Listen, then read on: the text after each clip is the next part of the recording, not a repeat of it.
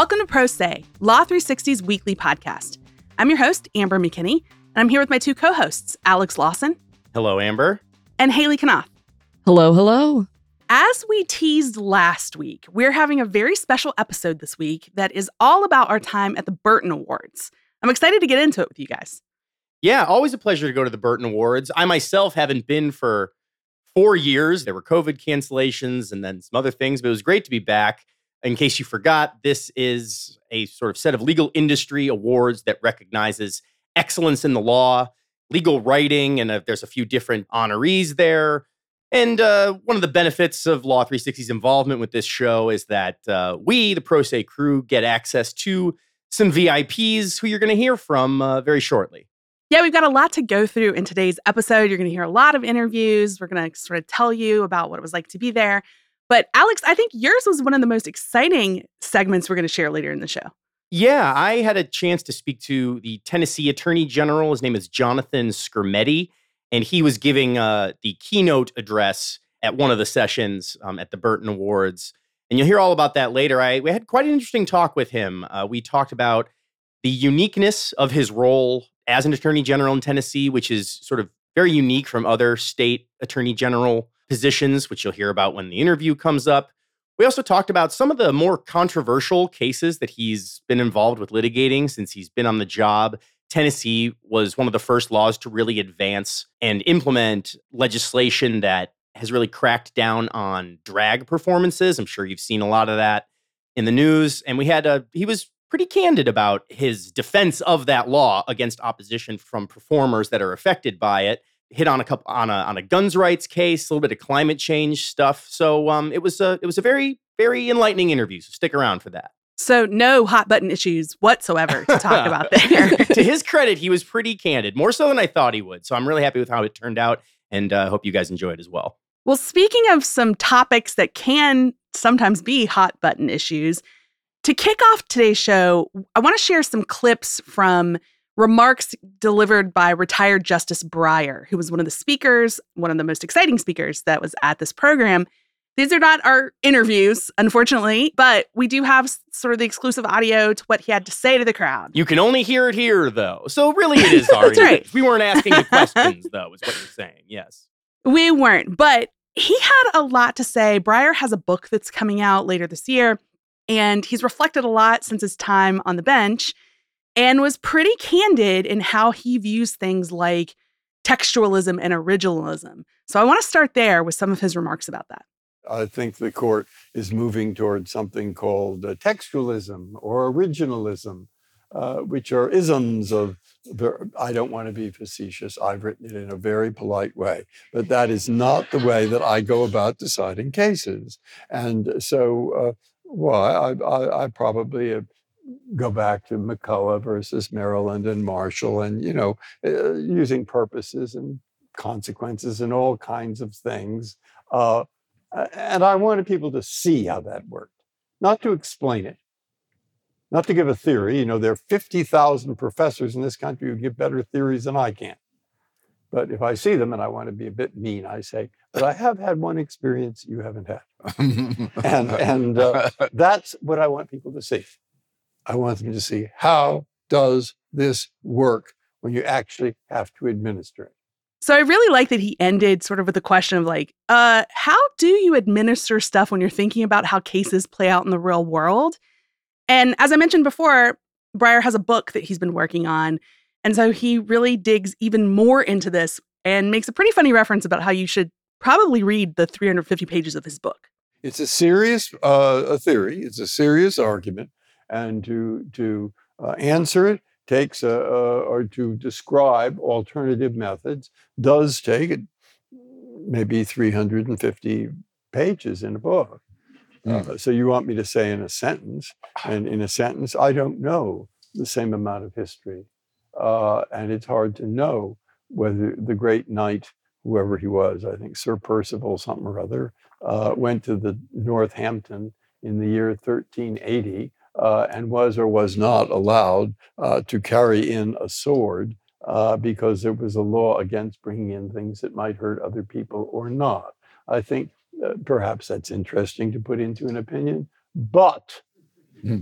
To make the answer to gun control turn on that, I think would probably be a mistake. At least I wouldn't be the best one to know what the answer to that kind of question is.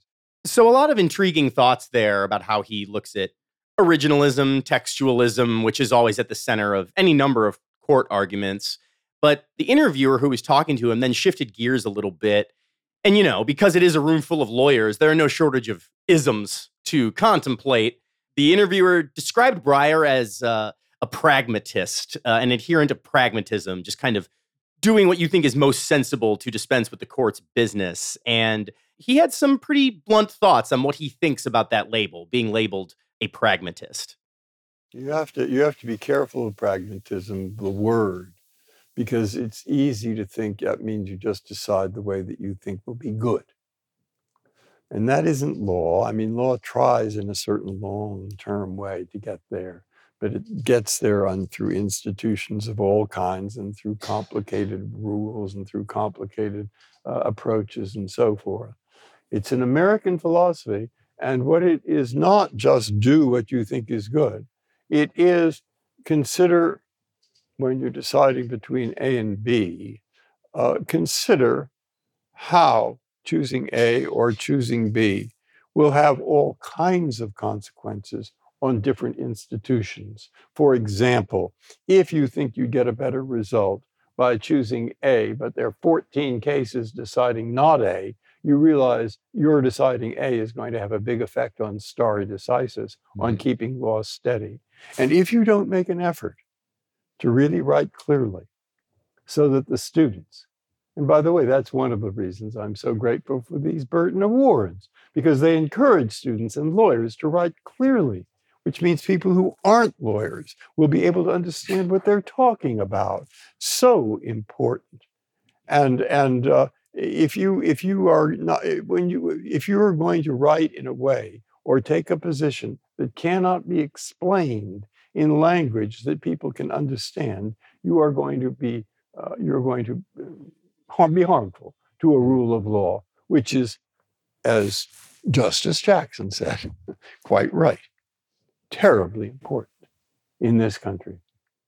Finally, we hear from Justice Breyer on some other hot button issues here, some some juicy stuff, I would say. His thoughts on reforming the Supreme Court, including issues like term limits, court packing, and a potential code of ethics. So, what we have for you here is actually a little dialogue between him and the person who is interviewing him at the Burton Awards. Back to the court for a second. There are have been several ideas floated not for the first time, about maybe some uh, reforms, if you want to call them that, or improvements of the court, like uh, term limits. What's your thought? Well, uh, hmm. I've said for a long time, I many times, you could have term limits. But they have to be a long term. Maybe 18 years, maybe 20 years. You want a long term because you don't want someone in that job uh, thinking, what's my next job going to be? so it would have to be a long term. But I don't see anything particularly wrong with that. And, and in fact, it would have made my life easier. And, and, yeah. and, and, uh, uh, and is nine justices enough, or do we need to add more justices? Well, they've tried that, you know, and uh, that was in the Civil War period. And uh, people sort of tended yep. to learn that what's sauce for the goose is sauce for the gander in that area. Oh, yeah, Franklin Roosevelt tried to do it too, and it didn't work so well. Um, and how about um, code of ethics? Oh, the code of ethics they're writing about a lot. I mean, I, I you know, there's a, a whole code of ethics written down in like nine volumes for the uh, for the judges, and I didn't distinguish between me and a court of appeals judge, and I got used to looking at all that. So I look at all that, and if it's a really tough problem that isn't there, you can always call you know there are a lot of people who are ethics experts they mm-hmm. teach it and so forth so so and there are some difficult problems there can be more in the supreme court than there are elsewhere for the simple reason that when i'm on the court of appeals if it te- the least resistance is just not sit in a case they can find someone else to sit but on the supreme court you can't and you don't want lawyers trying to or i'm not saying the lawyers would do this. But uh, Yeah. uh, someone might think if this judge weren't sitting, I wonder if I can think of a reason why this judge. What you are, you understand the point. So it's a complicated issue, but I don't think it's an overwhelming issue. Right. It's always so exciting to hear what a former Supreme Court justice has to say about their approach to the law and, and how this should all work. And he was quite candid. So glad we got to experience that. But there were a lot of people at these Burton Awards that are legal luminaries that are really worth hearing about projects they're working on and the things that they've achieved in the law. And so I want to introduce our listeners to Betsy Andersen. She is the executive director of the World Justice Project. And that's a group that's a global nonprofit that takes a, a real data driven approach to advancing the rule of law around the world. And so I was able to have an interview with her at the Burton Awards all about what's going on with that group and what they have found about the state of the rule of law. So often we think about the rule of law in terms of the institutions, the courts, the lawyers, the judges who make up the legal system. But that misses a lot of the story, which is how is this affecting people's lives? And that's what we really try to get into through surveys of people around the world. And then we have developed this rule of law index, which measures the rule of law and really helps us make the case for the importance of the rule of law.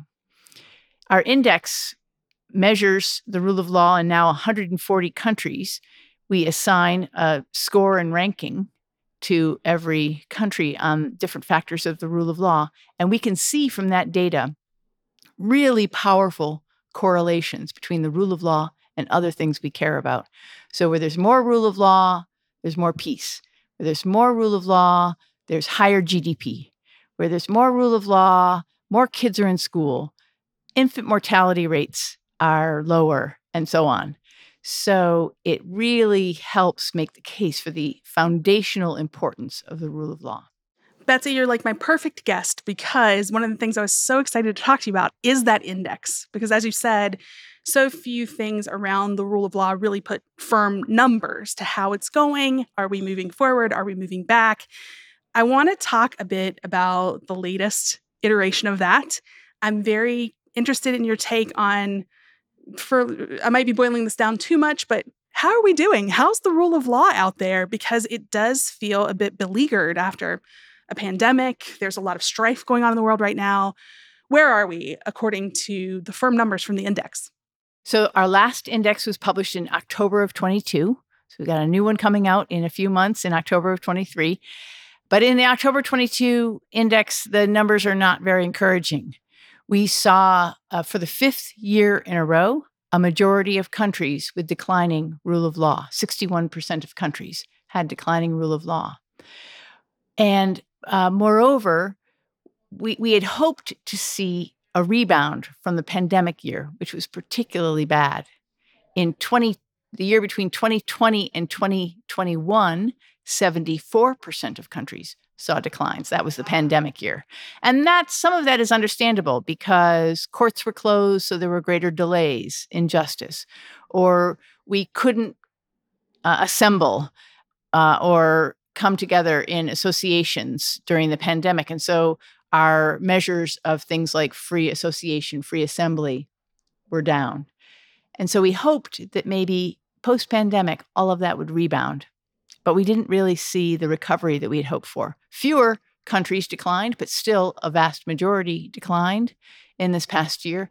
And moreover, two thirds of the countries that, that declined in the pandemic year declined further in the post pandemic year.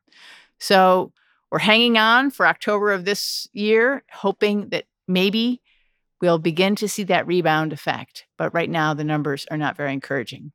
That is a, I think I'm going to go into a spiral here of asking all tough questions because that is a sort of a tough pill to swallow that we didn't just get an immediate rebound, which everybody had hoped for.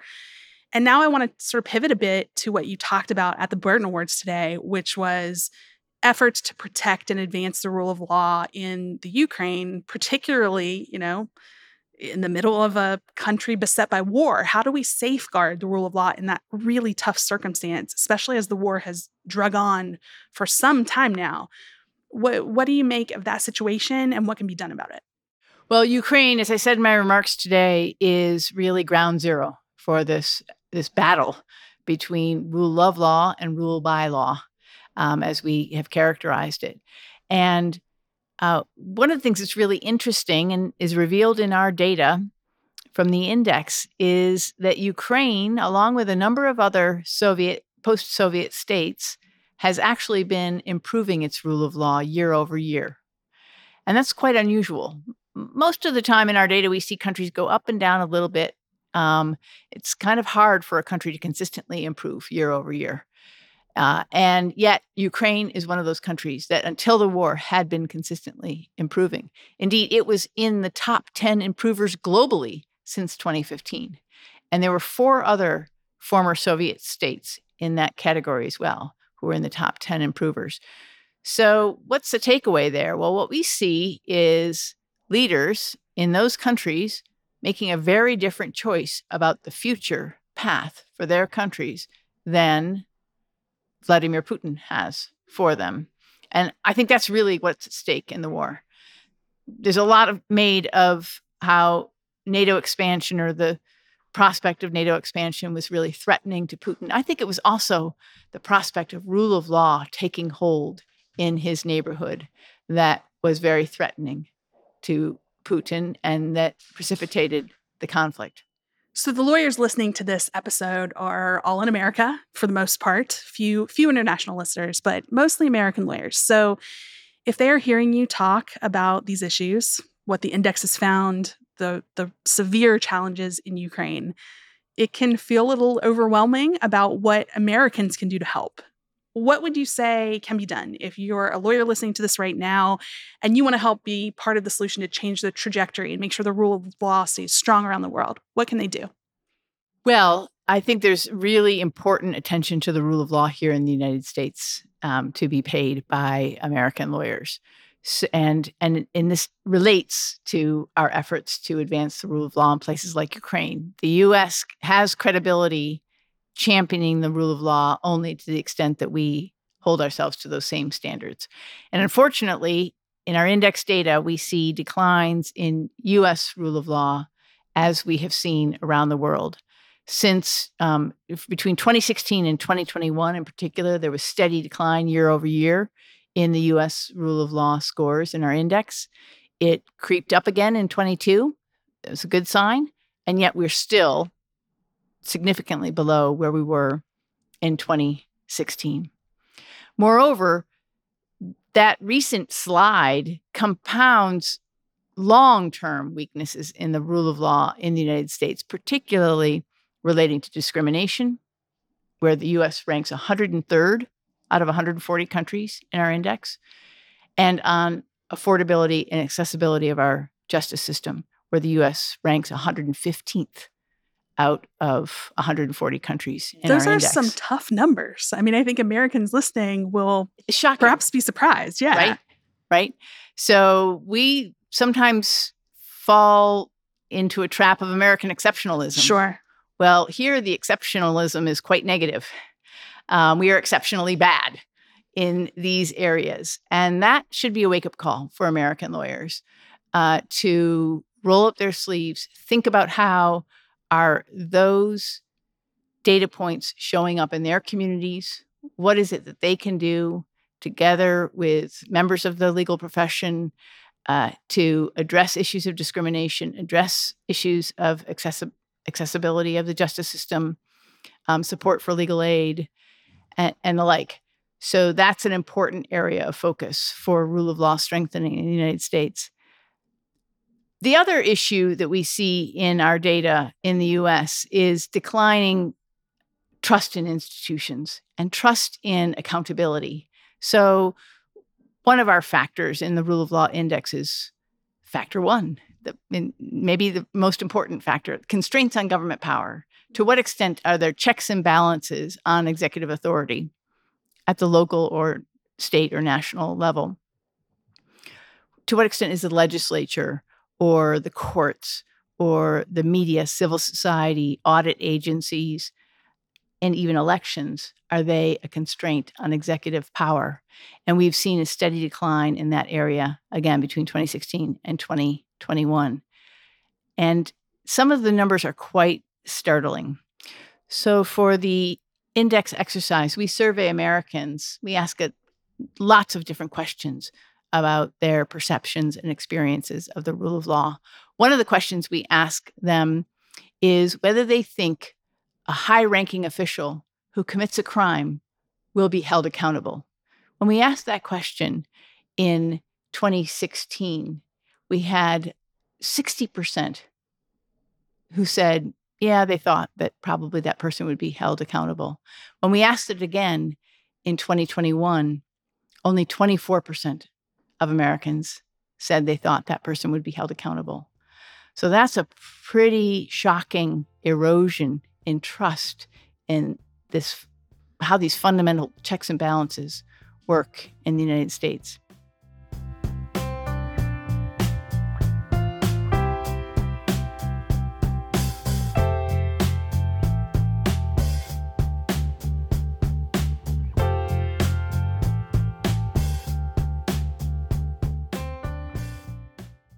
For our main segment this week, I was fortunate enough to catch up with Tennessee Attorney General Jonathan Skrmetti on uh, a dead point between uh, uh, the, all the goings on of the Burtons. He was giving the keynote speech at the Legends in Law luncheon. He was nice enough to give us a few minutes, uh, actually at the hotel restaurant where we were staying. You'll hear a little uh, little hustle bustle. I think some kitchen noise is in the background.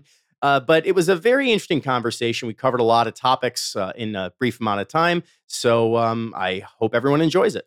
Welcome to Pro Say, Jonathan. Thanks for having me. It's great to be on. Yeah, um, we're here. We are, if it sounds a little different, we are in the, this seems like the place where like made men dine at the Alhambra restaurant, the St. Regis Hotel. So if people hear a little background clutter, that's why. But thank you so much. I wanted to start with something pretty basic that I think a lot of your constituents in Tennessee understand, but I think people in the rest of the country do not, which is that Tennessee is the only state in the union where the attorney general is seated not by a popular election or by a governor appointment, but is picked by the state Supreme Court. I wanted to know what do you think is important to know about that process and how it informs the way you do your job? So, the most important thing about that process is it's not my job to make policy. It's not my job to decide what the state's laws should be. It's my job to look at the policies and the laws that have been adopted by the elected officials and to implement them, to operationalize them, to defend them. Uh, so, you know, if, if there's a federal uh, regulation that interferes with Tennessee's statutes, uh, it's my job to push back against the federal overreach.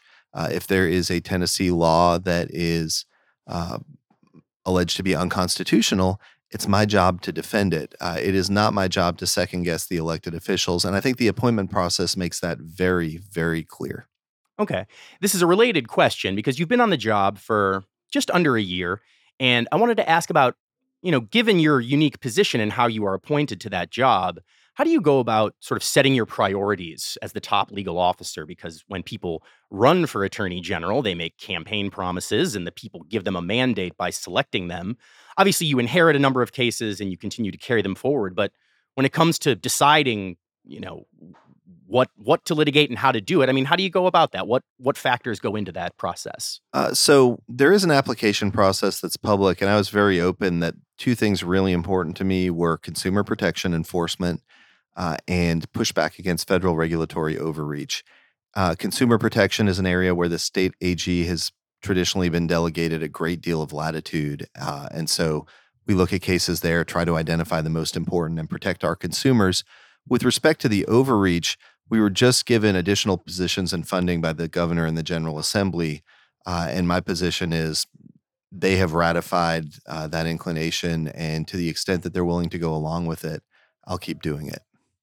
Okay, so as we sit here about 10 days ago, um, a federal judge ruled that a Tennessee law banning drag performances in front uh, in, in public or in front of children uh, ruled that that law was unconstitutionally vague. Now, your office said you will appeal.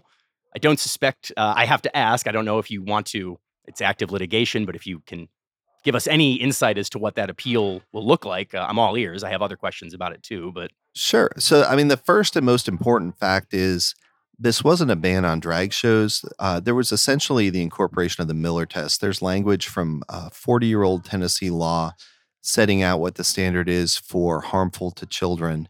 and the the standard focuses on explicit sexual activity. So this was not a blanket ban on drag shows. I think as as part of a broader polarization issue, it was taken as such by some people. Um, but you know, this is the the language at stake here that was found to be unconstitutionally vague is language that is found elsewhere in the Tennessee Code and has previously been uh, subject to a limiting interpretation by the Tennessee Supreme Court.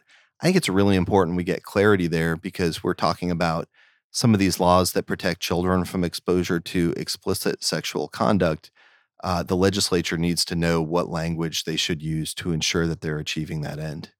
What would you say to people who say that you know there are there are laws on the books about you know either it, whether it be indecent exposure or you know obscenity or anything like that that that should be enough to sort of police activity like this rather than sort of single out a specific I mean the the the language in the statute is adult cabaret entertainment which uh, includes male or female impersonators. I mean, what would you say to people who think it's sort of targeted against a specific industry?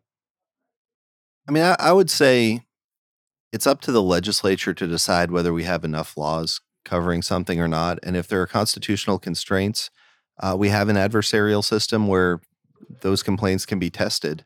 Uh, but you know, you talk about the obscenity laws. I mean, this is incorporating language from some of the other laws that are intended to protect children from obscenity, uh, or from you know the the obscenity standard applies to adults. I think there's a little more latitude to protect children. So because this is language that's been found unconstitutionally vague that is not uh, cabined to this one law but appears elsewhere in the code, I think it's really important that we get clarity there. I would agree. Um, I did want to raise something that is uh, in that opinion, which I suspect you'll address in your appeal. Because you're from Tennessee, the judge is a Tennessee judge, of course. Um, that judge raised the, raised the hypothetical of a female Elvis impersonator who would make obscene gestures, gyrating hips, whatever you, whatever you want to do. Put put the litigation aside for a second. Let's pretend the law is just on the books as is. Is that um, is that a case that your office would prosecute? So we don't actually have criminal enforcement authority.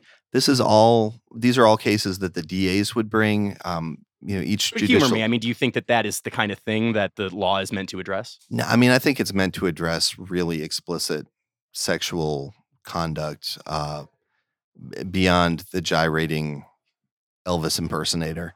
Uh, but you know, I, I don't want to get too into the weeds on hypos. I think the the key thing is we've got this language that's intended to protect kids and we need to make sure that we have constitutionally solid language for that, not just for this law, but for every every relevant law that uses that language. Okay. We spoke before about your appointment and its independence and how you choose the cases uh, that you choose and how you choose to defend laws. Um, I want to reframe that around um, a settlement that you struck earlier this year um, in a gun rights case. This was, I mean, I know you know the details. I'm saying for the for the listeners, Tennessee had a law in the books that allowed for open carry without a permit for people 21 and older. Um, the, the the state was sued by a group that said it should that that age should be lowered to 18. Now you settled with a deal that effectively lowers the age to 18. And the the settlement, it should be said, I know there's no causation here, but it was approved on the same day that six people were shot in an elementary school in Nashville. And I just wanted to know, I don't suspect you'll bring us into the room of, of settlement talks, but I just want to know what informs the decision to settle a challenge like that um, you know before a, a, definitive ruling from a court there wasn't any back and forth in the settlement we looked at it um, had several very accomplished attorneys spend a lot of time working on that and we determined and i agreed with and decided that there was not a good constitutional defense there you know the language of the second amendment refers to the right of the people and the way that our laws were set up, it essentially carved 18 to 20 year olds out of the people. We just saw the range decision come out of the en Third Circuit that touches on some of the same issues. Uh, and I, I think it's just really difficult to have that kind of age based variation in treatment. I think the Constitution doesn't support it. The example I like to use is with voting. Um, if you say that you can vote early if you're 21 and up, but you have to vote on election day if you're 18 to 20, I think that poses a constitutional problem. As a matter of policy, I think there are arguments certainly that people have made um, at great length about why age discrimination makes sense there, but we're bound by the statute or by the constitutional language, um, and there was not a great argument to be made. I mean, I, I, think the the risk of winning there is all of a sudden uh, free speech rights, rights to be free from unreasonable search and seizure, uh, are all at risk for people depending on what age they are. But you don't see, I mean, clearly you don't see such a compelling sort of First Amendment case in the in the drag ban. I'm, I'm saying drag ban because I, I know, I know you differed with the with that terminology, but you don't see a compelling. Clear to say, you don't see a compelling reason to settle that one. We think there are decent arguments that can be made in support of the law. And with respect to the Beeler case, we didn't. The two cases are related in the sense that they deal with very pointed social issues. I think that's fair to say. And I wanted to ask, you know, whether and how that affects your job of, in this case, defending statutes. Um, you know, it's a little bit different than I think all the people can, you know, come to the table and agree. You know, in the instance of the Juul settlement that you helped strike, uh, that you know companies conspiring to sell dangerous chemicals to minors is not a terribly divisive social issue. Guns and uh, trans rights uh, drag shows definitely are. I know you you began by saying you try and shut out the noise, but uh, can you bring us inside the room and say, sort of, I mean, how does the process play out in cases like that rather than head on like corporate malfeasance cases? I mean, it, it we try to be extraordinarily grounded in the law because there's no electoral mandate. Um, you know, our job is is much more aligned with the judicial branch. So me, my senior staff, all the way down to the career attorneys, we all try our best to follow the law, and it is a very unusual circumstance for us not to defend a law. Um, you know, the the threshold is there's not a good faith constitutional argument that we can make such as in the guns case that we just discussed. Yeah, that's the only one that's happened so far, and that's where it butts directly into the constitutional text. Um, with First Amendment law, there's a lot of case law that's developed, and you know there were defenses that we raised. Judge Parker obviously ruled against us. Um, he's a good judge, but we disagree with him about some of those issues, and we have a system where you can take it to the court of appeals on legal issues to ensure that you've got the right outcome. Um, you know, it's it's a system designed to maximize accountability, so the state can be sued to ensure that its actions comport with the Constitution. Uh, the district court can make a decision. The court of appeals provides an additional layer of accountability. Um, you know, it's it's good to work these things out through litigation. And it is my strong preference to always uh, provide a robust defense to the state wherever we can. It's in a very limited set of circumstances where we're just not able to make a good faith argument.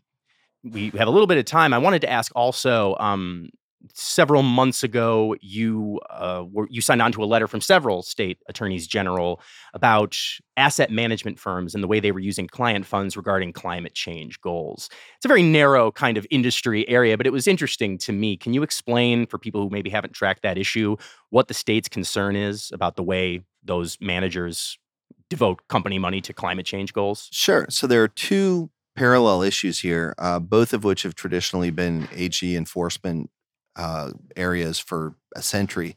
First is antitrust, the second is consumer protection.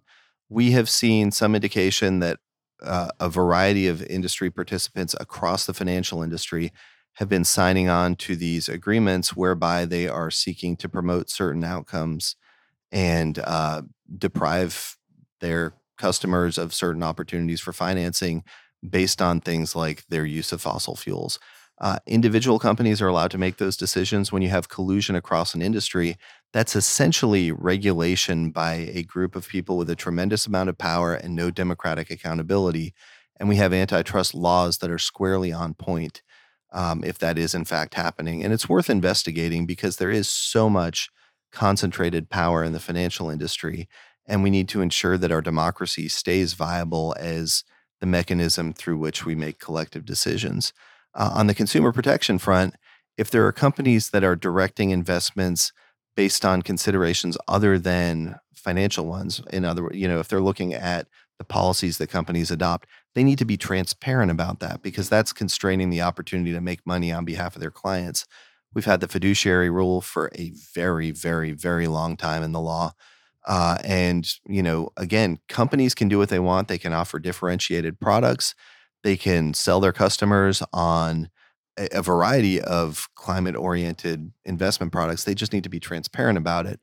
And uh, you know, it, it's an investigation. Uh, Right. we don't know what's going to happen there, but you know, again, we need to make sure that there's transparency on that front.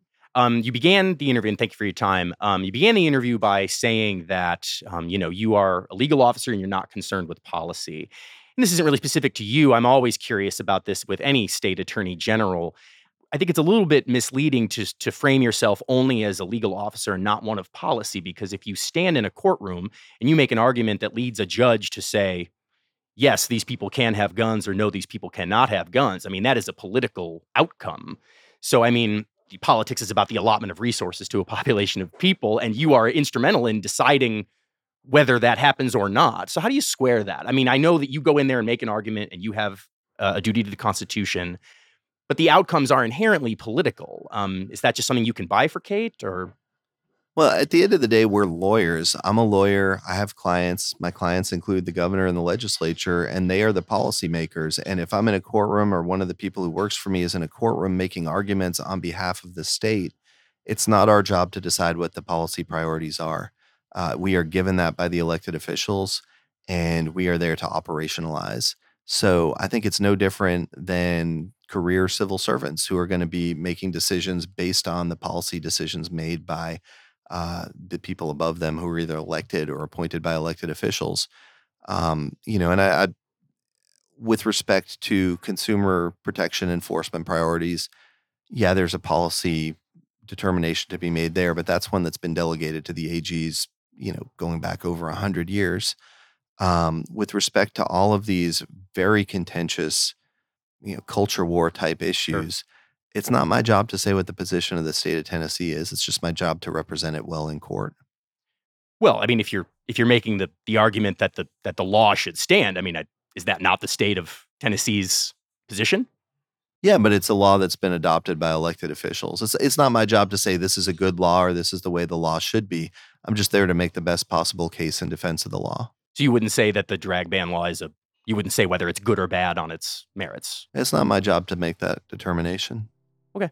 Um, great. Uh, well, Jonathan, thank you so much uh, for joining us. Uh, again, this has been Jonathan Skrmetti on Pro Say. I uh, I greatly enjoyed the conversation. Thanks again. Thank you.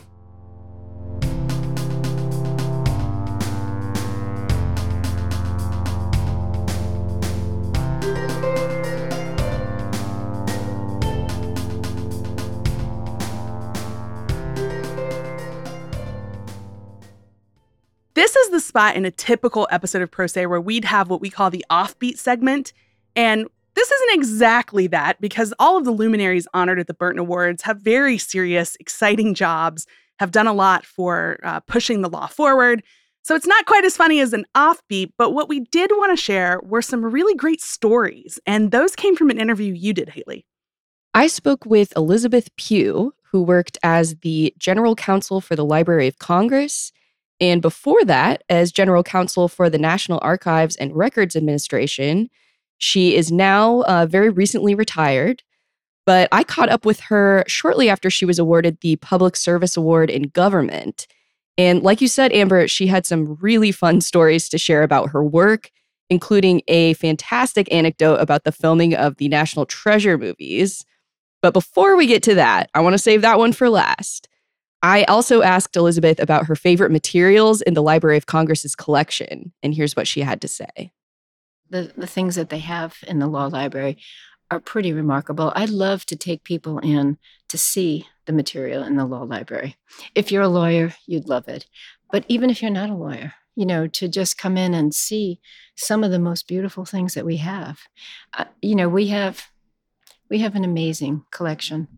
And I've been fortunate because I was there for 22 years, so my family has been in the music division and we got to see in the music division okay from my uh, the sound of music doe a deer you probably have seen that right? So it's um, a yellow 11 by 14 piece of paper where he was creating the song doe a deer and then he crosses it off I mean, so you see, and I think um, this is another pet peeve of mine. We don't have that anymore. Your generation, you guys don't write letters. You're not. We're not going to have the same kind of letters that we can see Abigail Adams writing to John Adams. You know, when I read, I listened to books on tape, and and when I read John Adams' book, and he died. I'm sitting in the garage in our building, and I'm crying. Okay, he died a long time ago, but I'm crying. But it's because those letters kind of convey the relationship between Jefferson and Adams. And today, you know, people write, they delete, and they don't preserve. And that's one of the things that I think the Library of Congress does is to make sure that we collect the material, that we preserve it, because we have incredible preservation folks. And then the big issue is to make it accessible. Hailey, I absolutely love her answer to this. Number one, because I am a geeky library nerd kind of lady. So when she starts off with, like, well, our law library is pretty cool, everyone should check it out, I'm immediately locked in. But then she pivots to these great stories about, you know, some beloved original music. I mean, it, it really, such a fascinating career she's had to be around all this stuff. And who doesn't love the sound of music? The Hills certainly do. We know that. we know what their position is. They are, in fact, alive with it. And they, I think, depend on it for life. So, no, no controversy there. Okay, so you've got us going here, Hailey. I really like that story. What are some other highlights of your talk with her? Elizabeth also told me about a rather entertaining quest to acquire an extremely expensive and historic map. So here's that story. One of the ones that we had when I first came to the library, I was told that there was a map that we were going to buy. And the map, it was $10 million. And I had just come to the library and I said, okay, so how much money do we have? Zero. So I said, so where are we getting this money to buy this map and why is it $10 million? Well, it's a Waldseemüller map and it was from 1507 or something. And it's the first map that shows the word America on it. So we considered it to be our birth certificate. And that's why it was 10 million. It was found in a prince's ca- in a castle in Germany. This prince had it. And I was told we had the opportunity to buy it. It was on the German registry. So we had to get an export license from Germany. We had to get an export license from the EU to purchase this. So I said, where are we getting the money? So we had to do all this. You know, you cannot borrow money from the government unless Congress authorizes it. So that wasn't happening. Anyway, we finally found donors to raise 5 million. And then at the last minute, Congress gave us the other 5 million to buy this. And I'll tell you, it's, it's to me, anytime I took people around the library and I give tours, mostly because I love it, but take people around and I said, You paid for this. you know, you paid for this map. You should see it. You know, 1507, I believe it's is, but it's, it's really weird because they knew Europe, they knew Africa around the outside, but they didn't know the New World.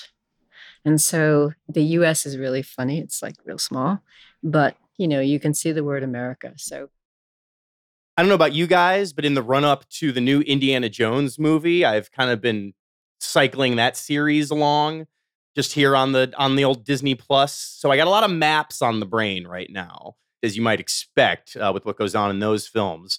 This is a little bit different. Uh, these are sort of more formally preserved and uh, quite an interesting wrinkle in the Library of Congress's uh, purview.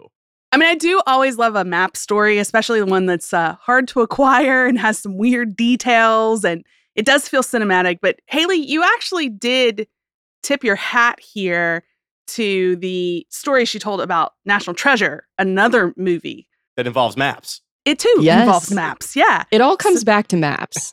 And Some, uh, somebody get yeah, the yeah yeah yeahs in here. What's what's what's happening? Let's let's let's sing maps. great reference. I do want to give the people what they want. And what they want, as Elizabeth will will get into a little bit here, is actually a national treasure. and I asked her about uh, the filming and the aftermath, and here are some great stories about all of that. Well, that's kind of interesting because one of my attorneys does the location agreements for the movie companies when they come in. it way before me was you know the all the president's men but we did do the one with um, leonardo dicaprio which is about jimmy hoff not um, hoover fbi guys so apparently he the story is he created the card catalog whether that's true or not i've always asked our public people you know public relations people did you find anything but anyway but it's national treasures and national treasures too national treasures was the archives after I left. But you cannot steal out of those charters, you know, because when I was there, you know, the charters come up every morning into the rotunda. I used to bring people over to see it. And then in the evening, they go down, you know, so there's no way. Anyway, that was kind of fun. But then they did National Treasures too at the library. And um, one of the things that, well, it's kind of funny because they had the, the the document the presidents the presidents would pass a secret book from anyway and they did it up in the main they disney came in and they built these bookcases up in our in the main reading room and um, so the story was that you know they would come and they stole whatever when the movie was produced i always show people the staircase that nicolas cage ran down you know in the movie which is fun it's kind of like a comic book, but with people. Mm-hmm. It, it, it's it's really it's kind of a fun movie to watch. But here's my story about that one. I have stories about a lot of it, but after the movie came out, we asked Disney if we could keep the desk, supposed a desk, you know, the that presidents passed down.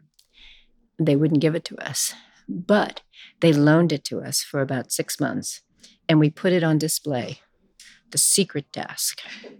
We had more people come to the library to see this desk, which was fake, than the draft of the Declaration, the Bill of Rights, and the Constitution, which were upstairs. But they came to see this desk. And I, and my daughter and I, she's here. My husband doesn't do these things, but my daughter came with me.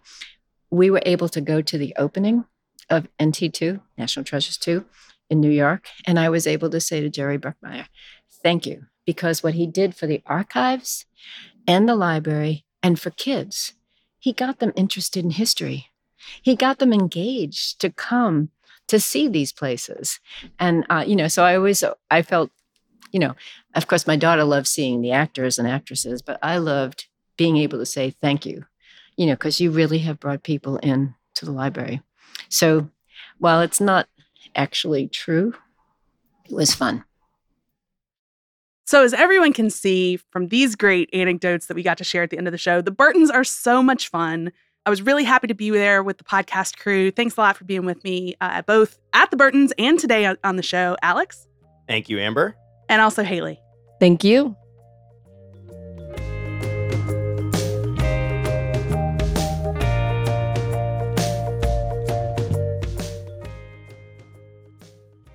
We also want to thank our producer, Stephen Trader, who is with us at the Burtons and helped make all of these interviews possible, and our other producer, Kelly Marcano, who's helping edit the show. That is no small feat. So thanks to both of them. And also a shout out to our guests that we were able to interview. Really appreciated their time and all the people over at the Burtons who helped us put this all together. And um, music for our show comes from Silent Partner and Keller Marcano. If you want to read more about anything we've covered today, including a story we have about Justice Breyer's remarks at the Burtons, that's available on our website. It's law360.com slash podcast. And it would really help us out if you left us a written review and five stars. That's so other people can find our show. Thanks and see you back here next week.